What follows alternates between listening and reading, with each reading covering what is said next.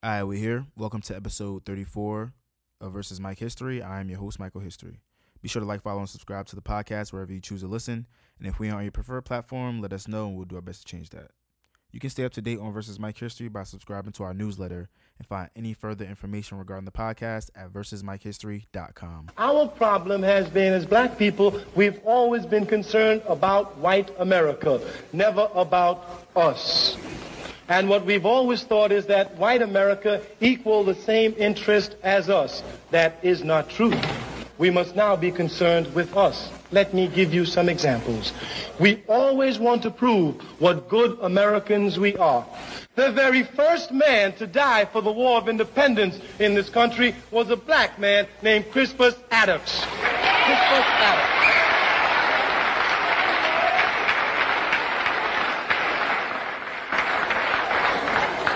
He was a fool.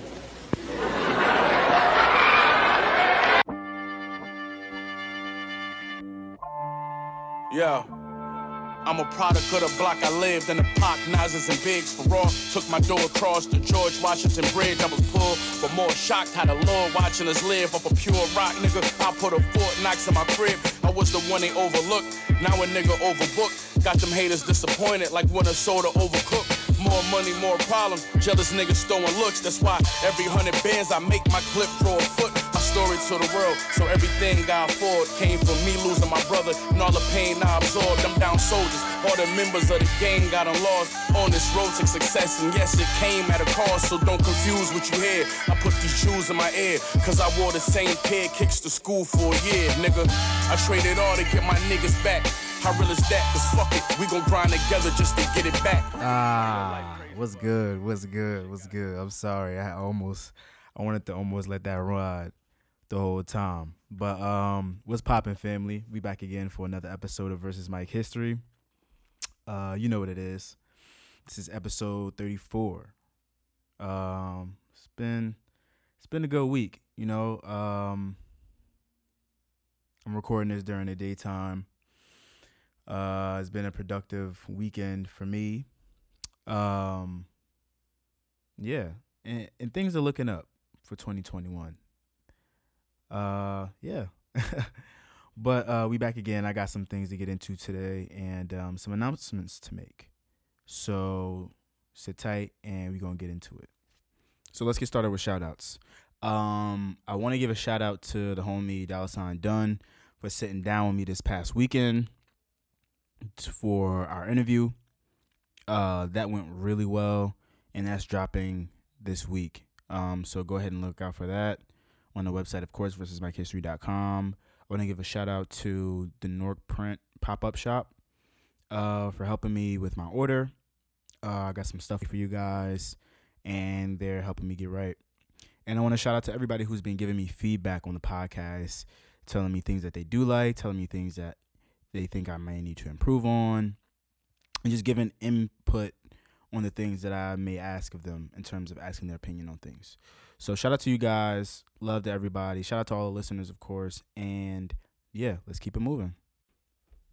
Um, in terms of new music, uh, I do know that some some new music dropped this week, but I haven't really been listening to too much new stuff. The main thing that I have been keeping a rotation is um, Westside Gunn's album. I've been working on this playlist for you guys as well, and I've been listening to Savage Mode a lot and King's Disease. But I do know that one of the main premiere releases of the week was Benny the Butcher. And my God, let me tell you guys something. I was talking about uh, Griselda last week and how these guys are, you know, um, basically running the game and putting a good face on for New York rap and stuff like that. But this guy Benny, man, he he's out of this world, and um, yeah, I don't like his bars are, out of this world.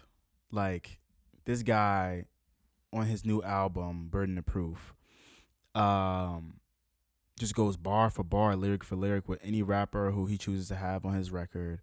Uh, it's almost as if he's in competition with himself, and like the amount of content that he's providing and the amount um and not the amount but the uh consistency that he is rapping at is mind blowing to be perfectly honest like he is definitely one of my favorite rappers right now like I said last week and this album only solidified it like I said uh, on the previous podcast, I'm a child of hip hop, of classic hip hop, like that 90s sample boom bap shit. And Benny the Butcher alongside Hit Boy, they bring that sound back. It's I don't want to say it's nostalgic because it doesn't sound nostalgic, but it brings that feeling out of you that you feel when you get or when you listen to like an old J project or an old Big project or an old Nas project or something like that. And these guys, um, they keep doing it every time. You know, you wonder when they're gonna stop letting up, if they're gonna take a break or anything like that. And like every other two months, it's always a new Griselda project, whether they collaborating with a new producer or if it's some mix mixture of sorts or a group project or something like that. But Benny the Butcher's Burden of Proof is solidified. I'll give that album A minus. Um or B plus. But that's my off the top review for it. And yeah, man, that shit is fire. So go listen to that and we're gonna keep it pushing. Now I'm in the app and I'm looking at all the new music that dropped uh properly and I see that PartyNextDoor, Party Next Door, he dropped um an EP of of old tracks that you would have to get off streaming platforms to listen to. So a couple of these songs consist of uh, Persian Rugs, um, a classic, West District, another classic, Things and Such, my personal favorite, Candy featuring Nipsey Hussle, Cuffed Up featuring Quavo, Don't Do It For You No More, and Buzzin'. The, um, which is featuring Lil Yachty and Murda Beatz. To be perfectly honest, um, I wish that there were some other songs that made it to this project. Um, specifically, the songs that were featured on the first Colors mixtape because you know we got the second Colors mixtape on streaming platforms, but that first one is still on SoundCloud. Uh, Persian Rugs, West District, and things and such were definitely needed for digital streaming platforms. Um, these were long overdue. But songs like Candy, I think that the only reason that was really uploaded is because of the Nipsey feature. Uh, Cuffed Up with Quavo, I, I hadn't heard it before um, I listened to this EP. And Don't Do It For You No More is a song that is a really good song, but didn't really kind of came out of the blue when it was released a couple years back. And now that uh, is being re-released, it's like, oh, like this was a dope song. Like, how come nothing was done with this? Like, it was one of those weird situations. And then that song, then the last song on the EP is uh, "Buzzin" featuring Lil Yachty and, and Murda Beatz, and I can honestly say that I've never heard that song before. Uh, similar to the Quavo record, but you know, party is party. He's one of my favorites at least, and um, it was definitely a good addition to um, the library. So that project is called Party Pack. T.I. released an album called The Libra. Uh, Mario released an album called Closer to Mars. Black Thought released an album that I had no idea about called Streams of Thought, Volume 3, that I'm to check out a little bit later. Preem released an album with Popcon, and James Blake released an album as well. Oh, James Blake, Sada Baby, and I was think there was one more. I think I saw Luke James did I see Luke James? Oh, no, I saw James Blake. Yeah, no. So that's pretty much it um, for music this week. I don't think I have anything else. I'm trying to look through this really quickly. I know that Statik Selektah, Nas, and Joey Badass released a song together. Oh, and Gary Clark Jr. They released a song together, um, but I didn't get to listen to it. And then Yung Bleu, he released a, uh, a record with Drake that I want to get into really quickly. So I wanted to talk about Drake a little bit just because he's been on a nice little 2020 run. You know, he he released his project earlier this year with um, a bunch of songs that was leaked on the Twitter. Uh, he got his singles out, and he's been doing a lot of features. And I think that the conversation of whether the Drake feature helps or not anymore is becoming more prevalent, and the conversation of Drake stealing other people's style is becoming more prevalent. Um, this is not to say that I'm not a Drake fan or anything like that because I still listen to his music a lot heavily, but I can't help but notice a lot of similarities with the artists that he chooses to collaborate with when he goes to work with other artists. It's a little weird. Like with this new song that just dropped, the Yung Bleu um record that just released. His whole verse is sound he just sounds like Durk on the whole verse. And I'll play a little bit of it just because I don't want to end up playing music on every episode, but I feel like once you put it into perspective of how he sounds, then you really start to notice it. So check it out. Uh,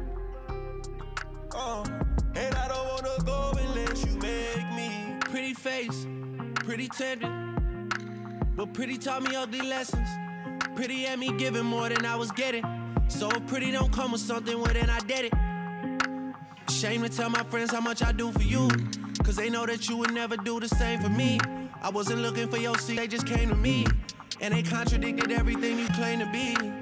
I took you to the club and you hugged on somebody that I know. And I know them type of hugs. Same shit I do to women when I know. Crazy part is that this is not a bad verse by any means. He actually snapped on this. But like, at what point? Let me tell myself. At what point do we acknowledge that Drake is just stealing people verses? Not verses, but Drake is stealing people flows and stuff like that, and he's not really given too much acknowledgement. Is this becoming a case of Drake working with an artist just to get insight on their creative process so that he can run with it once he chooses to go work with someone else? Or is this just a thing of pure um coincidence and you know just him I don't know. And I'm not trying to create excuses for him. I'm genuinely curious because a lot of people I know would probably say that Drake is just biting. He's a biter. Like that's all it comes down to.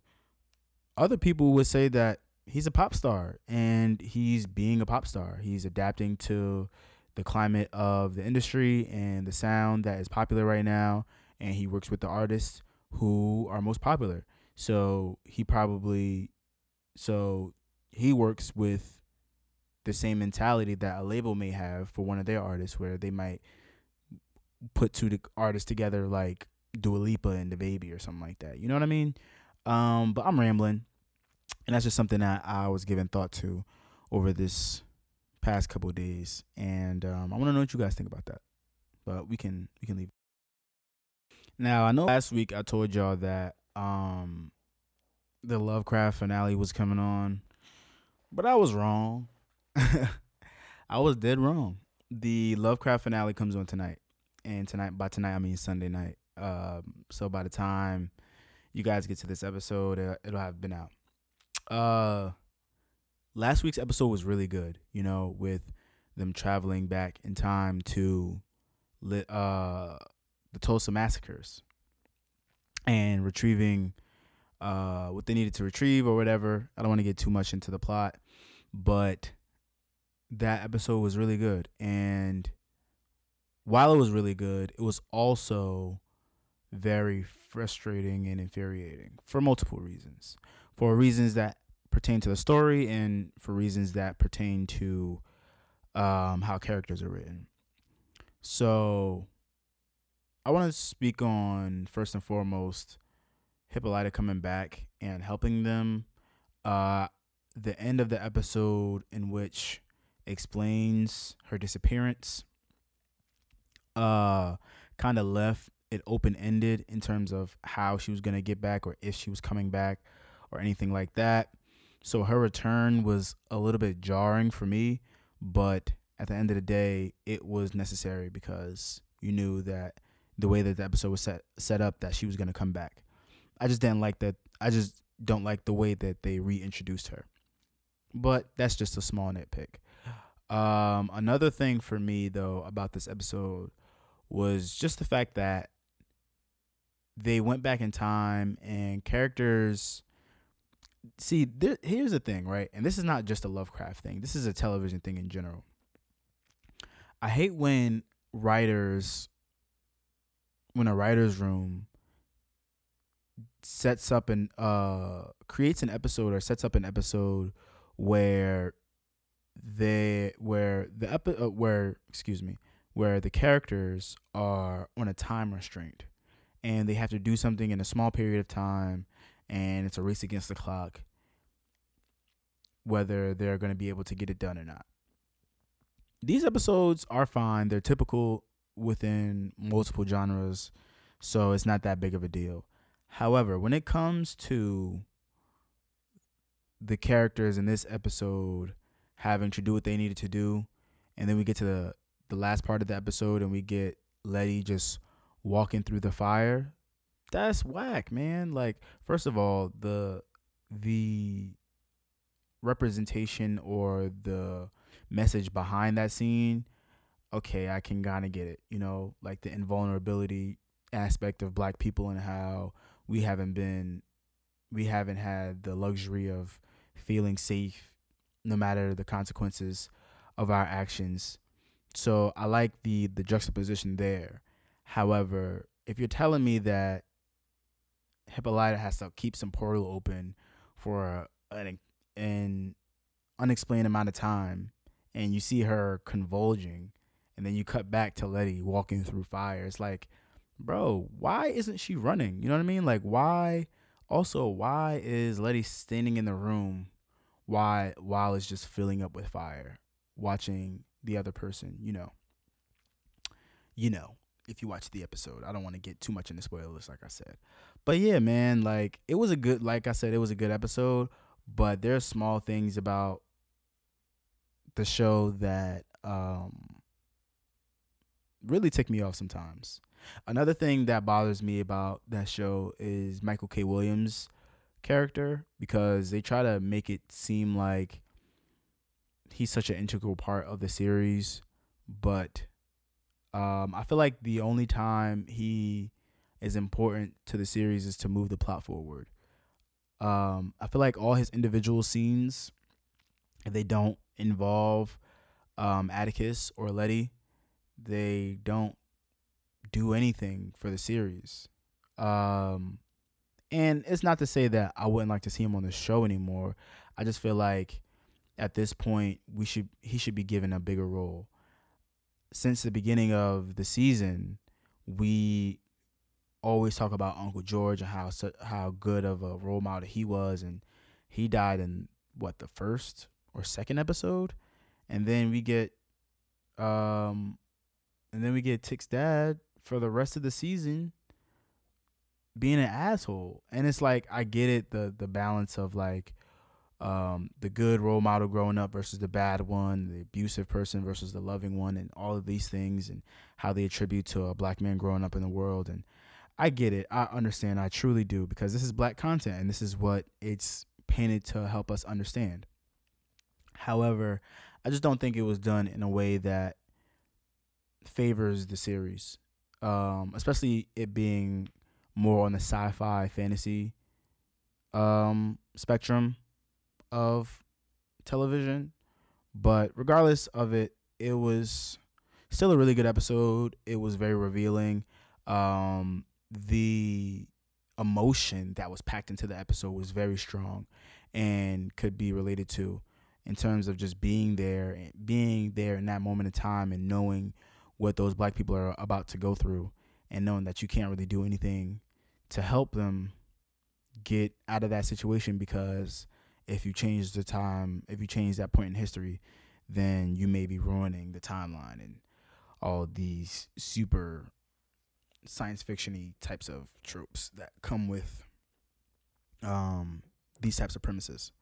But yeah, that was my take on uh, on Lovecraft for last week. Um, I didn't really watch much television this past week in terms of what to talk about. I still been on my girlfriend's wave. I'm on season three now, and I know that Netflix has put on they put uh Moesha and the Parkers on there, and I haven't touched those, and Sister Sister, and I haven't touched those as much. And they also recently put on um one on one and half and half. And those are shows that I'm definitely gonna get to, specifically one on one, because one on one is a show that I actively watched growing up. And I know how funny it is. Um, because Flex Washington is hilarious. And Kyla Pratt is funny as hell too. So shout out to those people. Shout out to you guys. And yeah, I'm looking forward to all the new stuff. I think that I want to touch on I don't really have too much to talk about in terms of TV and film for the remainder of the episode, but I do want to talk about Michael B. Jordan's involvement in the Static Shock film. And not necessarily him being involved specifically, but the Static Shock project in general. So I'm very excited about this project. I'm very excited that Michael B. Jordan will be producing a live action Static Shock film for DC. I think that it's the right direction for them to go.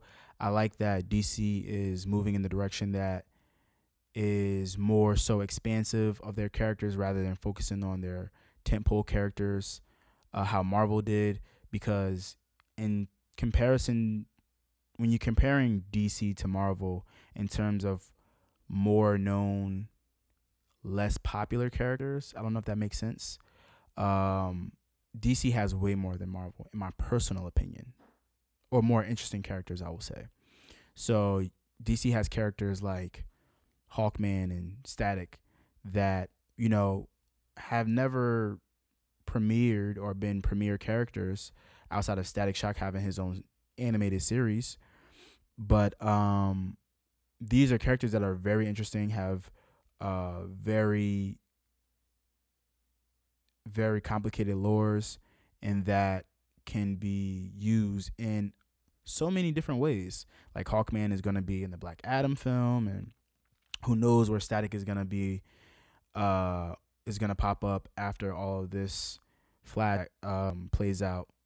But I'm I'm excited nonetheless, and I'm excited to see who they end up choosing for the lead role, because a lot of people are saying like um, Ashton Sanders for the role, and while Ashton Sanders is a fantastic actor, um, I don't think that he would fit the role just because he has more of a, serious tone to him. Like I never seen him in a more comedic role, but people like um, Caleb McLaughlin, who um, from Stranger Things, is a perfect role. He already has the hair to fit, and he already has the brand of Stranger Things behind him to push that whole kid friendly, whatever teen angst edge that we uh that we all love to see in films.